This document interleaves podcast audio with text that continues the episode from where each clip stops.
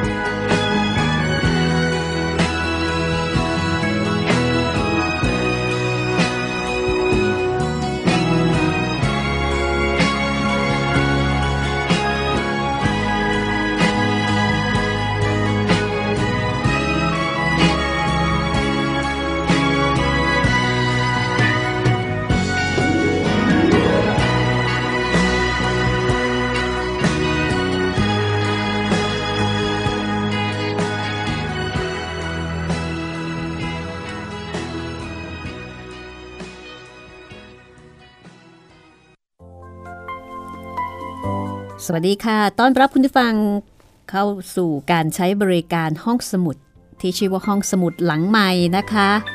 ที่นี่วิทยุไทย PBS ค่ะ www.thaipbsradio.com กับดิฉันรัศมีมณีนิน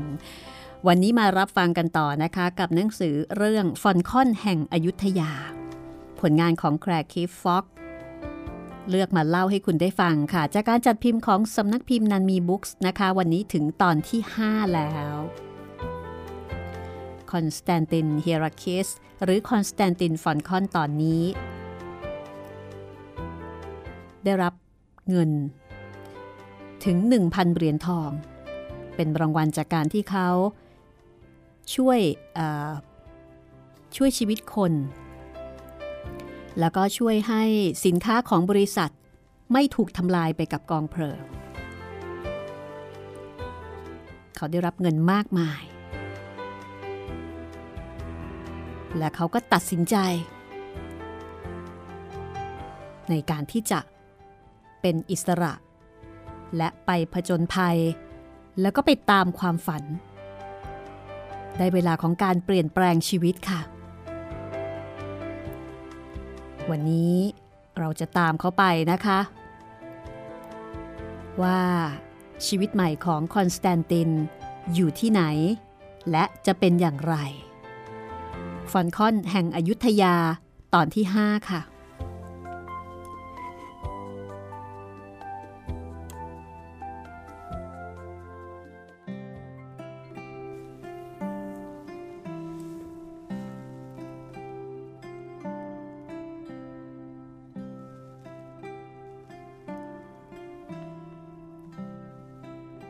เมืองมะริดราชอาณาจักรสยาม ปีคริสต์ศักราช 1674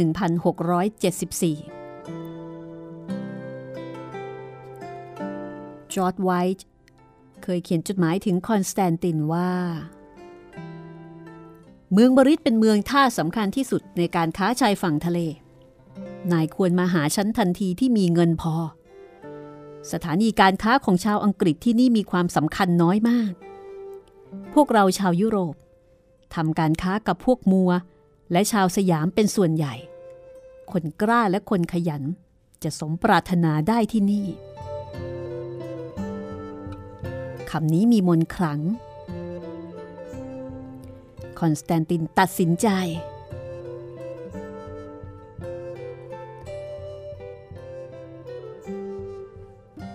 เขาหอบเงินที่เพิ่งได้มา แล้วก็หนังสือสองสามเล่ม ซึ่งเป็นที่ระลึกถึงกัปตันโฮเวิร์ดลงเรือมุ่งสู่ชายฝั่งอันดามัน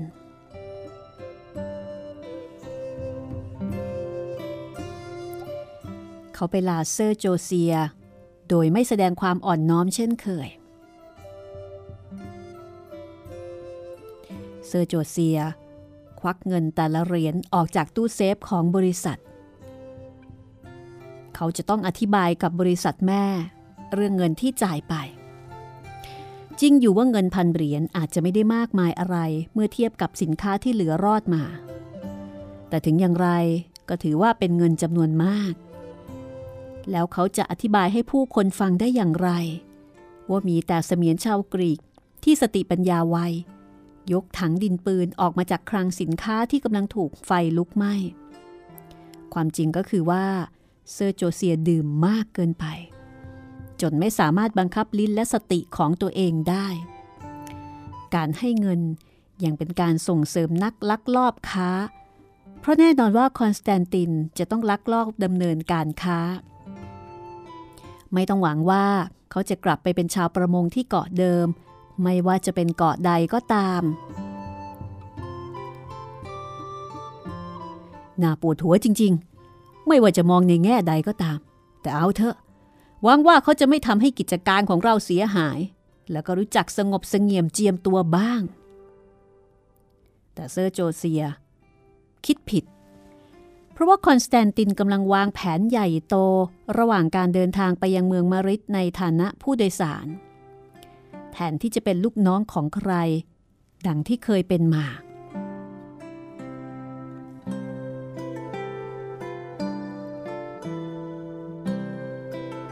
เขายืนเท้าคางที่ลูกกรงเรือ มู่กอมริดมองดูราวสายลูกประคำไม่ใช่สิ เหมือนเขาวงกฏต่างหาก บนเกาะเล็กจิ๋วมีต้นมะพร้าว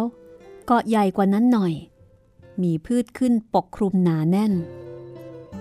แต่ละเกาะล้อมรอบด้วยป่าชายเลน ดูคล้ายบึงน้ำเค็มหาดทรายขาวสะอาด น้ำสีพลอย ใสกระจ่างยิ่งกว่าที่เกาะเซฟาโลเนียซะอีก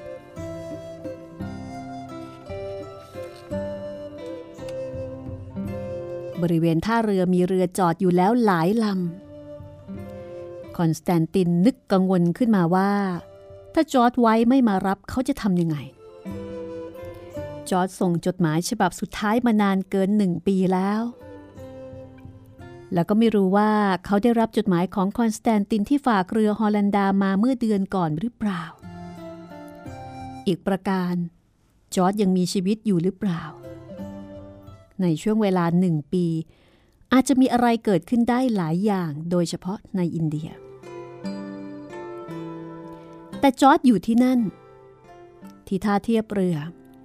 กำลังโบกหมวกให้เขา โห่ร้องต้อนรับ โดยแทบจะไม่รอให้เรือเล็กที่คอนสแตนตินนั่งมาเข้าเทียบท่า ยังคงเหมือนจอร์จ ไวท์คนเดิมที่เคยช่วยเขาในวันที่ไปสมัครงานกับบริษัท จอร์ดพูดพลางหัวเราะพลาง ไม่อยากเชื่อในโชคลาภของผู้เป็นสหาย ทั้งยินดี ทั้งอิจฉา เป็นอันว่าณท่าเรือที่มีเสียงอึงคนึงหลากสีสัน และมีผู้คนหลายเผ่าพันธุ์แห่งนี้ จอร์ดได้ให้การต้อนรับอย่างรักใคร่อบอุ่นแก่เพื่อนเก่า และเต็มไปด้วยความกระตือรือร้นต่อหุ้นส่วนในอนาคต ผู้มีเงินพันเหรียญมาลงทุนด้วย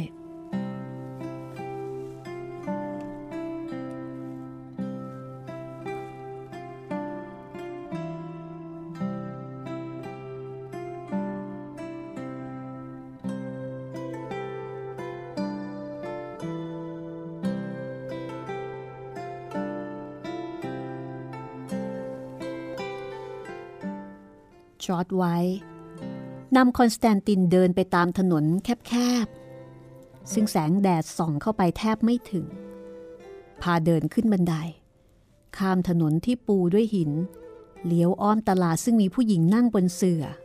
กำลังเสนอขายเป็ดไก่ที่ผูกขาไว้เป็นพวง แล้วก็ไข่ในหม้อดินเผาใบใหญ่ เขาไม่ปล่อยให้คอนสแตนตินหยุดเพื่อชมเมือง ซึ่งเป็นเมืองที่เขาตั้งใจจะใช้เป็นที่พำนักแห่งนี้ ทุกสิ่งล้วนดูแปลกใหม่ มีสิ่งสะดุดตาทั่วทุกขนแห่ง ผลไม้ที่เขาไม่รู้จัก หน้าบันของโบสถ์ที่เป็นประกายระยิบระยับด้วยกระจกสีและรูปปั้นสีทองหญิงชาวอินเดียรวบชายผ้าสารีสีแดงพื้นบางของหล่อนขึ้นปิดหน้า เมื่อรู้สึกตัวว่าถูกคนต่างชาติจ้องมอง จอร์จพาคอนสแตนติน เดินมาถึงเนินเหนืออ่าว เมืองมะริดทอดตัวยาว อยู่เชิงเขารอบปากแม่น้ำตะนาวศรี มองเห็นเจดีย์สีทองมีหลังคาหลายชั้นตั้งตระหง่าน ด้านล่างเป็นแนวปืนใหญ่ ตลาดมีอยู่ทั่วไปหลายแห่ง ขายสินค้าที่จำเป็นสำหรับเมืองนี้ ซึ่งมีจุดมุ่งหมายที่จะเป็นศูนย์กลางการค้าระหว่างตะวันตกและตะวันออก ในตลาดมีหญิงสาวชาวมอญสวมผ้านุ่ง ซึ่งที่นี่เรียกกันว่าลองหยีพ่อค้าชาวจีนขายของอยู่ในร้านซอมซ่อ จอร์ดไว้บอกว่า อย่าเข้าใจผิดไป คนพวกนี้มั่งคั่งกว่าเรา มั่งคั่งกว่าพวกโปรตุเกสหรือแม้แต่พวกมัวในครือหาดบนเขา เขาเห็นพระภิกษุห่มจีวรสีน้ำตาล จอร์ดไว้อธิบายว่า พระเหล่านี้ออกมาแต่เช้าเพื่อขออาหารประจำวันนายจะเห็นว่าพวกผู้หญิงถวายของโดยไม่ถูกเนื้อต้องตัวท่าน เพราะมีข้อห้ามเอาไว้ ชายชาวสยามทุกคนรวมทั้งพระมหากษัตริย์ ต้องเข้าไปอยู่ในวัดในช่วงเวลาหนึ่ง ลองนึกดูสิว่า ถ้าเราทำอย่างนี้ที่อังกฤษบ้างจะเป็นอย่างไร ทั้งด้านโน้นคือมัตรัสทางเหนือคือหงสาวดี เมื่อก่อนมริดเคยเป็นเมืองขึ้น ทางใต้เป็นชายฝั่งสยาม แล้วก็รัฐที่อยู่ในความปกครองของสุลต่านมาลายู ทีนี้นายคงเข้าใจถึงความสำคัญทางการค้าของเมืองมาริดแล้วสินะ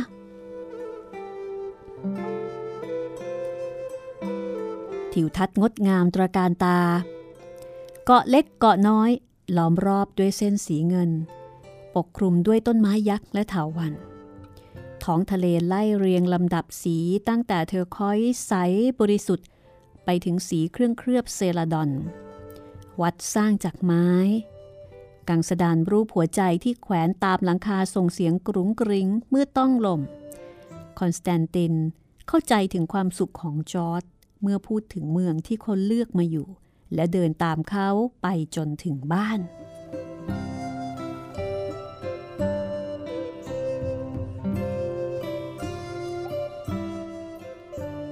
เขาเดินผ่านประตูไม้และรั้วไม้ไผ่สูงเข้าไปในสวน แล้วก็เห็นเรือนไม้ใต้ถุนสูงแบบโบราณหลังคามุงจาก มีชานเรือนล้อมรอบ เนื้อไม้เป็นสีแดงเข้ม ราวกับลงรักหรือทาสี แต่จอร์ดชี้แจงว่า เป็นสีธรรมชาติ ที่นี่เรียกกันว่า ไม้แดง มุมหนึ่งของสวน มีเรือนขนาดกระจิริด หน้าตาละม้ายเจดีย์ที่เขาเดินผ่านมา จอร์จอธิบายว่า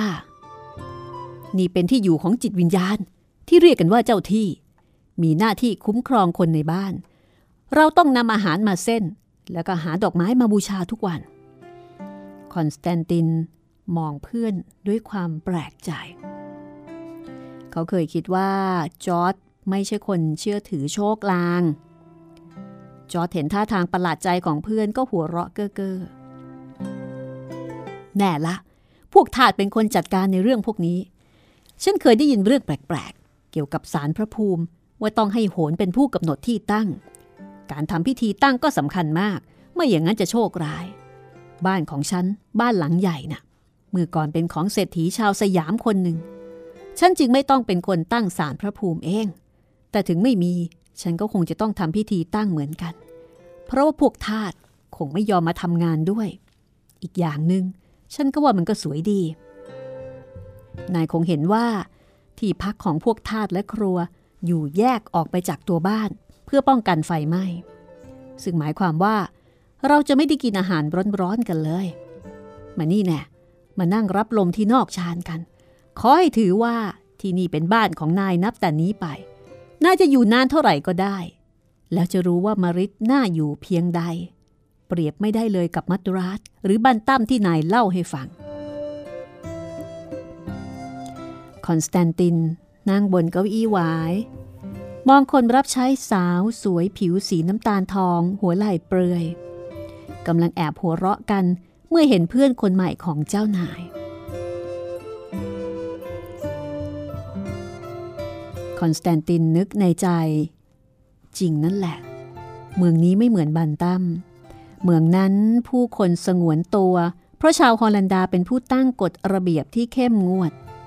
และเป็นเมืองของชาวมุสลิมที่ไม่เปิดรับชาวต่างชาติ ชาวตะวันตกได้แต่เที่ยวไปตามร้านเหล้าที่ท่าเรือ เมืองนี้ไม่เหมือนกำปง เมืองซอมซ่อ ซึ่งเขาเคยคิดว่ายินดีต้อนรับเขา แต่แท้ที่จริงก็เป็นการจำทน เขามองร่างของเด็กสาวที่นั่งคุกเข่าอยู่ตรงหน้าคอยรินน้ำให้เขาดื่ม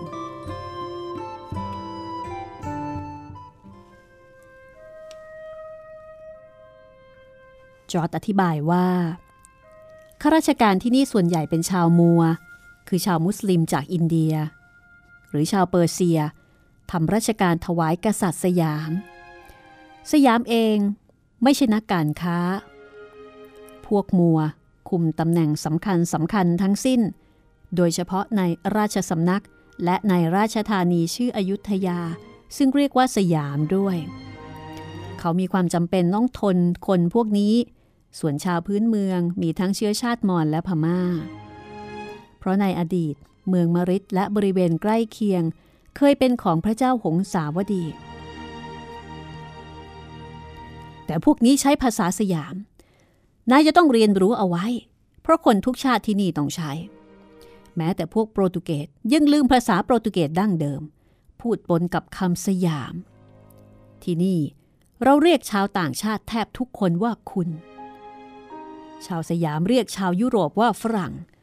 ว่ากันว่าเพี้ยนมาจากคำว่า French ซึ่งหมายถึงพวกมิชชันนารีรุ่นแรก ๆ ที่มาถึงสยาม คอนสแตนติน นั่งมองพระอาทิตย์ตกดิน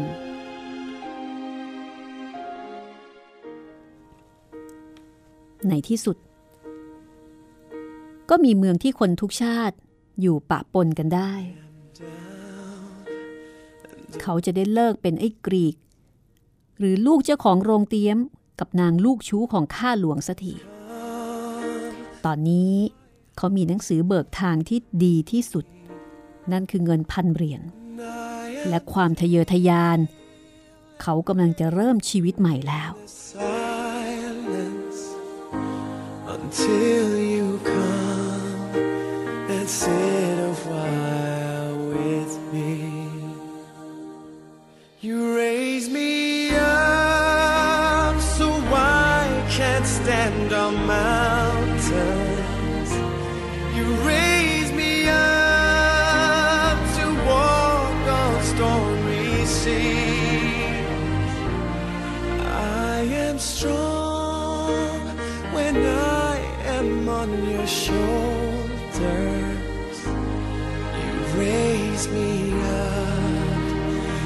more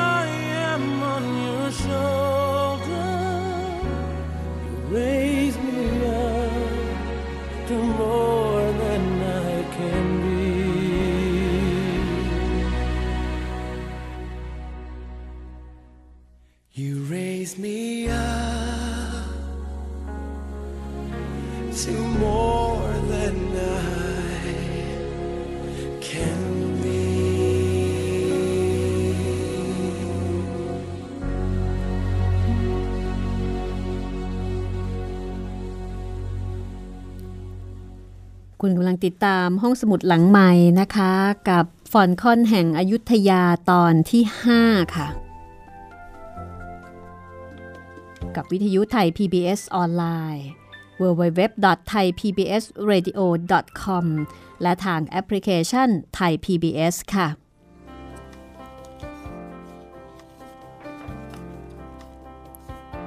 ตอนนี้คอนสแตนตินกำลังจะเริ่มต้นชีวิตใหม่ จากบันตัมในหมู่เกาะชวา จริงๆ ต้องบอกว่าจากมัทราสอินเดีย มาที่เมืองบันตัมชวา และมาที่มะริดเมืองท่าสำคัญ ของสยาม หมายถึงในสมัยนั้นนะคะ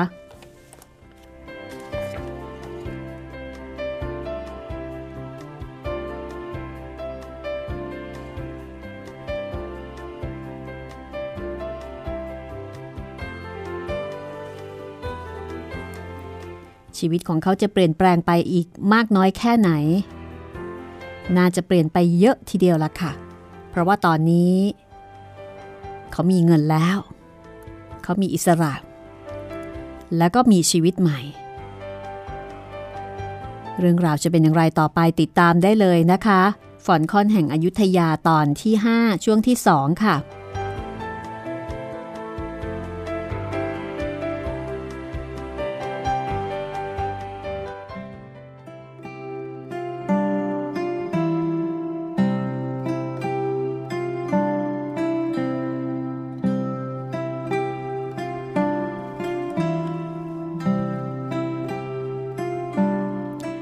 หญิงคนหนึ่งเดินเข้ามา สวมลองยีสีแดง ดูสดใสกว่าของสาวใช้คนอื่นๆ คือเสื้อผ้าดูดีกว่าของคนอื่นๆ เธอสวมต่างหูและเครื่องประดับคอทำด้วยเงินเส้นหนาหนัก เวลายิ้ม มองเห็นฟันสีดำเป็นมันราวกับลงรัก เธอเสียบดอกลั่นทมบนมวยผมที่กล้าวสลับเป็นชั้นช่อ ปากแต้มสี แม้รอยยิ้มของเธอจะดูแปลกตา แต่เธอก็ยังเป็นคนหน้ามอง นี่อีบุญ เออ จะเรียกว่าอย่างไรดี เออถาดประจำตัวของฉันก็แล้วกัน แต่ฉันไม่ได้ซื้อมา ท่านเจ้าท่าของเมืองนี้เป็นคนยกให้ ผู้หญิงที่นี่ชอบชาวยุโรป และรู้สึกเป็นเกียรติที่ได้เป็นสมบัติของเรา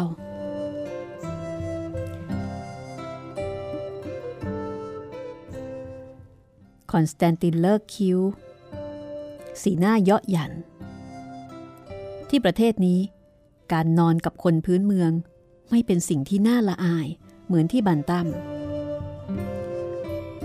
อิบุญเอียงหน้าไปกระซิบอะไรบางอย่างที่หูของจอร์จแล้วก็หันมามองเขาอย่างมีเลศนัยอีบุญเสนอว่าจะหาผู้หญิงให้นายคนหนึ่ง เอาที่สาวๆสวยๆ แต่นายก็คงจะเห็นแล้ว ผู้หญิงที่นี่สวยทุกคน คอนสแตนตินพูดเก้อเก้อไม่ต้องรีบหรอก บอกเขาว่าไม่ต้องลำบาก แต่จอร์จพูดอย่างเอาจริงเอาจังว่า คอนสแตนตินจะต้องมีใครสักคนเอาไว้ปกครองคนรับใช้ สั่งอาหารอาบน้ำให้ แล้วนายจะไปหาผู้หญิงเองได้ที่ไหน ที่ตลาดอย่างนั้นเหรอ คอนสแตนตินยิ่งแปลกใจยิ่งขึ้น เท่าที่ผ่านมาจนทุกวันนี้ เขามีทาสของบริษัท เป็นผู้ซักเสื้อผ้าแล้วก็กวาดห้องให้ เขาไม่เคยคิดฝัน ว่าจะได้มีคนรับใช้หลายคน และจะต้องมีผู้หญิงคอยจัดการให้ อย่างไรก็ตาม ข้อเสนอนี้ก็น่าสนใจ แต่เอาเถอะ เออฉันอยากได้ผู้หญิงฟันขาว นายคงเข้าใจนะ จอร์ดหัวเราะร่วน พูดอะไรสองสามคำกับนางทาตเธอทำท่าตกใจยกมือปิดปาก อย่าหวังเลย สีนี้เป็นลักษณะของหญิงงาม พวกหลอนสู้อุตสาพยายามขัดด้วยผงข้าวไหมถึงจะได้สีดำที่เป็นมันแบบนี้ นี่เป็นสัญลักษณ์ของบ้านคนมั่งคั่ง มีการอบรมที่ดี เอาเถอะหน้า แล้วนายก็จะชินไปเอง เหมือนกับพวกเราทุกคนไปกินข้าวกันเถอะ แต่นายคงอยากจะอาบน้ำก่อน อาบน้ำเหรอ คอนสแตนตินรู้ดีว่า ชาวตะวันออกรักความสะอาด ตัวเขาเองเมื่อตอนอยู่กับสุจิที่กำปง เขายังต้องเช็ดเท้าก่อนเข้าบ้าน แต่เขาคิดไม่ถึงว่าไวท์จะยอมให้ทาสบงการจนถึงขนาดต้องอาบน้ำทุกวัน ตอนที่อยู่บันตัม เขาใช้เพียงน้ำรดใบหน้าในตอนเช้าก่อนโกนหนวด ตอนเย็นถ้าอากาศร้อนจนทนไม่ไหว ก็จะลงไปว่ายน้ำในลำธารเช่นที่เคยว่ายในทะเลที่เกาะเซฟาโลเนีย พนักงานทุกคนของบริษัทไม่อยากเสี่ยงกับโทสะ ของท่านคอปปิ้ง ซึ่งเป็นคนดูแลบริษัท ผู้ประนามว่าความเอาใจใส่ในร่างกาย ซึ่งนำไปสู่ความเกลียดคร้านของคนในอินเดีย พวกเขาจะสวมเสื้อผ้าสะอาดเฉพาะวันอาทิตย์ แม้กระทั่งเลดี้ไชลด์ภรรยาของเซอร์โจเซีย ผู้สวมเสื้ออเป็นเสื้อแพรประพรมน้ำหอม ยังกลบกลิ่นเหงื่อของเธอไม่มิด เธอบ่นเหม็นกลิ่นน้ำมันมะพร้าวที่พวกทาสใช้ใส่ผม แล้วก็วิจารณ์ว่า พวกนี้คงรู้ตัวว่าสกปรกมากๆแล้วสิ ถึงต้องอาบน้ำบ่อยๆ ฝรั่งไม่ค่อยอาบน้ำบ่อย คอนสแตนตินบอกว่า ฉันไม่คิดว่าฉันจะต้องอาบน้ำ แต่จอร์จ ไวท์บอกว่า เชื่อฉันเถอะนะนายควรปฏิบัติตามประเพณีที่ดีของคนที่นี่ อีบุญบอกว่ามันจะช่วยป้องกันโรคที่ชาวยุโรปมักจะเป็นกัน และยังต้องกินอาหารแบบสยาม ลอนคงพูดถูก ฉันเองก็เริ่มชอบ อากาศที่นี่ร้อนมาก เดี๋ยวฉันจะให้คนใช้อาบน้ำให้นะ ไปสิ คอนสแตนตินไม่กล้าปฏิเสธ ปล่อยให้ทาสสาวนางหนึ่ง ซึ่งทำท่าอกสั่นขวัญแขวน เป็นคนพาไปยังกระท่อมไม้ไผ่ในสวน ล้อมรอบด้วยต้นไม้และกระถางไม้พุ่ม เธอช่วยเขาถอดเสื้อผ้า ใช้กระบวยตักน้ำจากโอ่งดินเผาใบใหญ่สีน้ำตาลเป็นมัน ราดตัวเขาตลอดรวมทั้งศีรษะ เธอใช้แป้งสีขาวๆหอมกลิ่นกระบูนทาตัวให้ ถูแรงๆ แล้วล้างตัวอีกครั้ง ทุกอย่างเป็นไปด้วยความบริสุทธิ์ใจ ไม่เหมือนที่คอนสแตนตินเกรงหรือว่าคาดไว้ นับตั้งแต่เข้ามาถึงอินเดีย นี่เป็นครั้งแรกที่รู้สึกว่ากำลังตกอยู่ในโลกที่เขาไม่เข้าใจกฎระเบียบ การใช้ชีวิตแบบชาวสยามหมายถึงอย่างไร หมายถึงมีพวกทาสเป็นผู้ดูแล มีสาวใช้ที่เห็นนายเป็นเด็ก มีนางบำเรอที่ภูมิใจในสภาพของตนเช่นนั้นหรือ เมื่อเช็ดตัวให้เขาเสร็จทาสสาวก็ยื่นเสื้อผ้าฝ้ายเนื้อบาง สีขาวและรองเท้า ยื่นให้คอนสแตนติน ซึ่งเขาคิดว่า เธอก็คงหยิบมาจากตู้ของจอร์จเมื่อแต่งตัวเสร็จ เธอก็ชี้ให้เขากลับขึ้นบ้าน ยกมือปิดปาก และเบือนหน้าไปแอบหัวเราะ เมื่อเห็นเขาพยายามขอบคุณด้วยการยิ้มให้และพนมมืออย่างเก้ๆกังๆ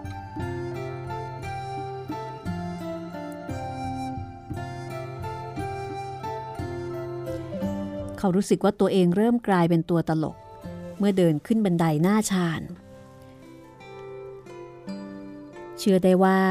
สาวใช้คงรีบเข้าไปหาเพื่อนๆในครัว เพื่อหัวเราะเรื่องของเขา จอร์จคอยเขาอยู่ นั่งโต๊ะซึ่งจัดแบบยุโรป แต่ใช้จานกระเบื้องลายครามจากเมืองจีน ประดับด้วยแจกันปักดอกไม้สีม่วงเข้ม ซึ่งคอนสแตนตินเห็นขึ้นอยู่ทั่วไปในสวนและกระถางใหญ่ ๆ บนชานเรือน เขารู้จักชื่อดอกไม้ชนิดนี้ ดอกกล้วยไม้ อีบุญเดินเข้ามา ตามด้วยคนรับใช้สองคน คนหนึ่งหิ้วหม้อทองแดงสำหรับหุงข้าว อีกคนหนึ่งถือหม้อใส่แกงกลิ่นประหลาด คนรับใช้อีกสองคน เดินถือถาดใส่ถ้วยใบเล็กใบน้อยจนเต็ม นายอาจจะไม่ชอบ แต่รับรองได้ว่า อาหารของชาวสยามมีรสเลิศ ถ้าเรากินจนเคยชินแล้วคอนสแตนติน ลองชิมจากช้อนสำริดรสชาติร้อนแรง ทั้งหวานทั้งเผ็ด มันคือปลาน่าประหลาดที่ค่อนข้างอร่อย รสชาติดีกว่าต้มหมูกับถั่วแบบง่าย ๆ ที่สุจิเคยทำให้เขากิน ระหว่างรับประทานอาหาร จอร์ดอธิบายให้เขาฟังถึงลักษณะสำคัญของการค้าขายชายทะเลของพวกพ่อค้าอิสระที่มาริดรายได้ที่ดีที่สุด คือการซื้อสินค้าที่ชาวญี่ปุ่น ขายให้แก่อยุธยา ส่งทางเรือมาอย่างเพชรบุรี แล้วเดินทางทางบกมาจนถึงตะนาวสี ซึ่งเป็นเมืองนามเดียวกับแม่น้ำ มื่อจอร์ดพูดถึงการเดินทางทางบก ไม่ได้หมายถึงเดินทางด้วยเกวียนเทียมม้าหรือวัวควาย สินค้าเหล่านี้ต้องใช้ลูกหาบแบก บางครั้งบรรทุกบนหลังช้าง เดินบุกป่าฝ่าดง โดยมีนักเดินทาง นั่งแคร่หามตามมา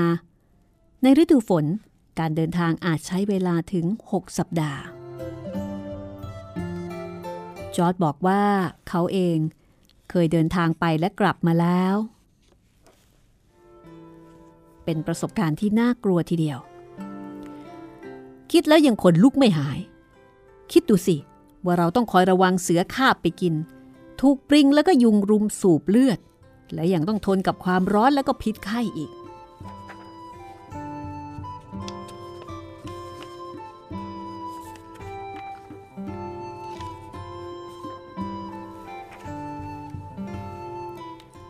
จากตะนาวสีถึงมริดก็ต้องขึ้นเรือไปอีก ฉะนั้นสินค้าที่จะขายได้กำไรมากที่สุด คือสินค้าที่มีน้ำหนักเบา เช่นผ้าแพรพัน เครื่องเทศ หรือกระเบื้อง นอกจากพ่อค้าที่มีช้างจำนวนมากพอสำหรับใช้ในการขนส่ง ฝอนคอนก็ถามว่า ที่บันตั้มที่เขาเพิ่งจะจากมานั้น มีคนพูดกันมาก ถึงเรื่องการค้าช้างศึก จอร์ดไว้บอกว่า ช้างเป็นสินค้าต้องห้ามของพระเจ้าแผ่นดินสยาม รวมถึงหมาก ดินประสิว ดีบุก ตะกัวและไม้ที่มีค่า ที่นี่มีกฎหมายห้ามซื้อขาย สินค้าต้องห้ามของพระเจ้าแผ่นดิน อีกอย่างหนึ่ง ฉันไม่อิจฉาพวกขนส่งช้างหรอกนะนายลองคิดดูสิว่า เวลามันเกิดบ้าขึ้นมา หรือที่เขาเรียกว่าตกมัน มันอาจจะพังเรือนายได้ง่ายๆ ไม่ละ มีแต่ชาวอินเดียเท่านั้น ที่รับส่งช้างไปที่มัทราสหรือกอลคอนดาฉันยินดียกเอกสิทธิ์ให้คนพวกนี้ จอร์จ ไวท์เล่ามาถึงตรงนี้ คอนสแตนตินก็เริ่มมึนด้วยฤทธิ์กระแช่ และข้อมูลมากมายที่ได้ฟัง ไม่น่าเชื่อ ว่าชีวิตของเขาจะเปลี่ยนไปได้ถึงขนาดนี้ เมื่อไม่กี่สัปดาห์มานี้เอง เขายังเห็นตัวเองนั่งลงทะเบียนโดยไม่มีวันจบสิ้นไปจนตาย และแล้วในฉับพลัน โชคชะตาก็เปิดหนทางให้เขาอย่างมากมายนับไม่ถ้วน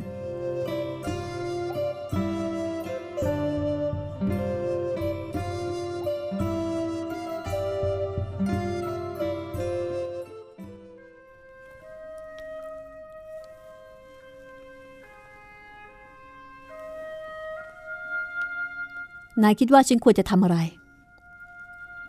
คอนสแตนติน ถามจอร์จ ไวท์ ก็เริ่มโดยการทำตัวให้คนรู้จัก แล้วก็อย่าไว้ใจใคร ฉันประกาศไว้แล้วว่านายกำลังจะมาพร้อมด้วยเงินเต็มกระเป๋า พวกพ่อค้าในเมืองจะต้องพากันมาประเมินดูนาย ว่านายเป็นคู่แข่งหรือว่าพันธมิตร พวกชาวโปรตุเกสที่นี่ จะเสนอยกลูกสาวให้แต่งงานกับนาย อย่าหัวเราะไป ฉันเคยมาแล้ว แต่นายก็รู้ว่าฉันมีเมียอยู่ที่อังกฤษ และกำลังรอให้ฉันชวนมาอยู่ด้วย พวกเจ้าพนักงานจะให้ของกำนัน ตั้งแต่ถ้วยโถโอชามไปจนถึงข้าทาส ชาวอังกฤษจะเชิญนายไปกินข้าวเย็นด้วย ที่นี่เราหาพันธมิตรกันอย่างเงียบๆ แต่นายต้องระวัง ไม่ควรจะรับของกำนันที่มีมูลค่าสูงเกินไป เคยมีชาวอังกฤษคนหนึ่งยอมรับเครื่องประดับล้ำค่าที่ทำจากหยก แล้วถูกกล่าวหาภายหลังว่ากินสินบนอ๋อจะมีคนเสนอให้นายไปเป็นหุ้นส่วนด้วย อาจเป็นฉันหรือว่าคนอื่น เชื่อฉันเถอะ ในตอนเริ่มต้น นายควรจะเข้าหุ้นกับใครสักคนที่รู้เรื่องการค้าย่านนี้ดีกว่าที่จะทำคนเดียว ฉันรู้ว่านายเคยค้าขายกับแดนตะวันออก แต่เป็นการค้าในนามของบริษัทอังกฤษ ที่นี่ไม่เหมือนกัน การแต่งเรือหรือจ้างกับตันและลูกเรือไม่ใช่เรื่องง่ายสำหรับคนที่ไม่รู้จักใคร แต่ก็ไม่ได้หมายความว่านายจะไว้ใจใครได้ทุกคน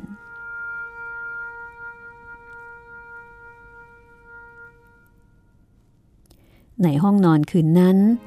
คอนสแตนติน ไม่อาจจะข่มตาให้หลับได้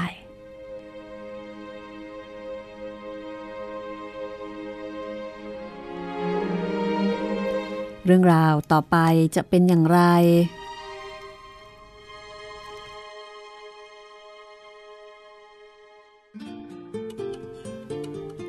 ตอนนี้เขาขยับเข้ามาใกล้อยุธยาเข้าไปทุกทีแล้วนะคะ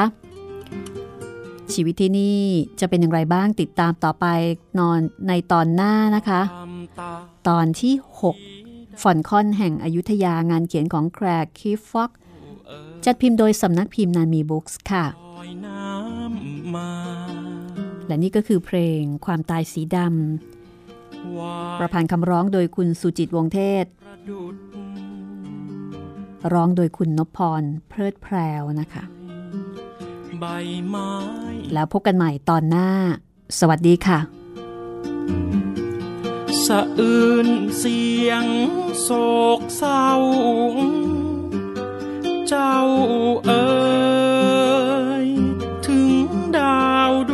วง ดังฟ้าร้องก้อง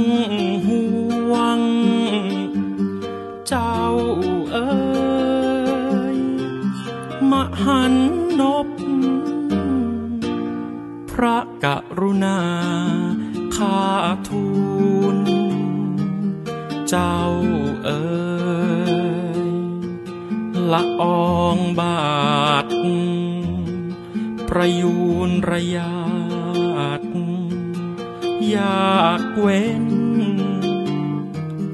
เจ้าเอ๋ยเป็นซากศพ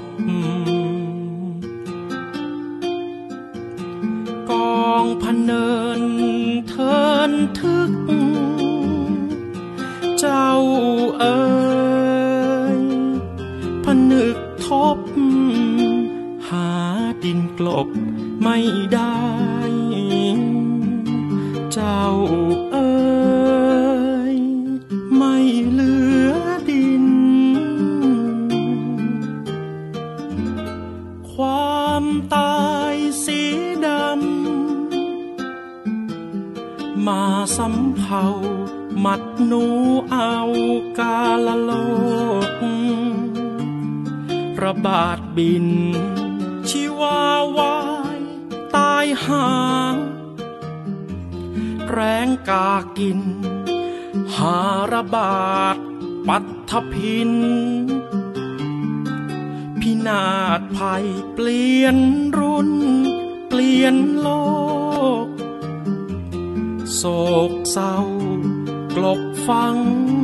โลกเก่า ฟื้นโลกใหม่ เกิดกรุงศรี อยุธยา โยงใหญ่ได้ราชอาณาจักร สยามมณี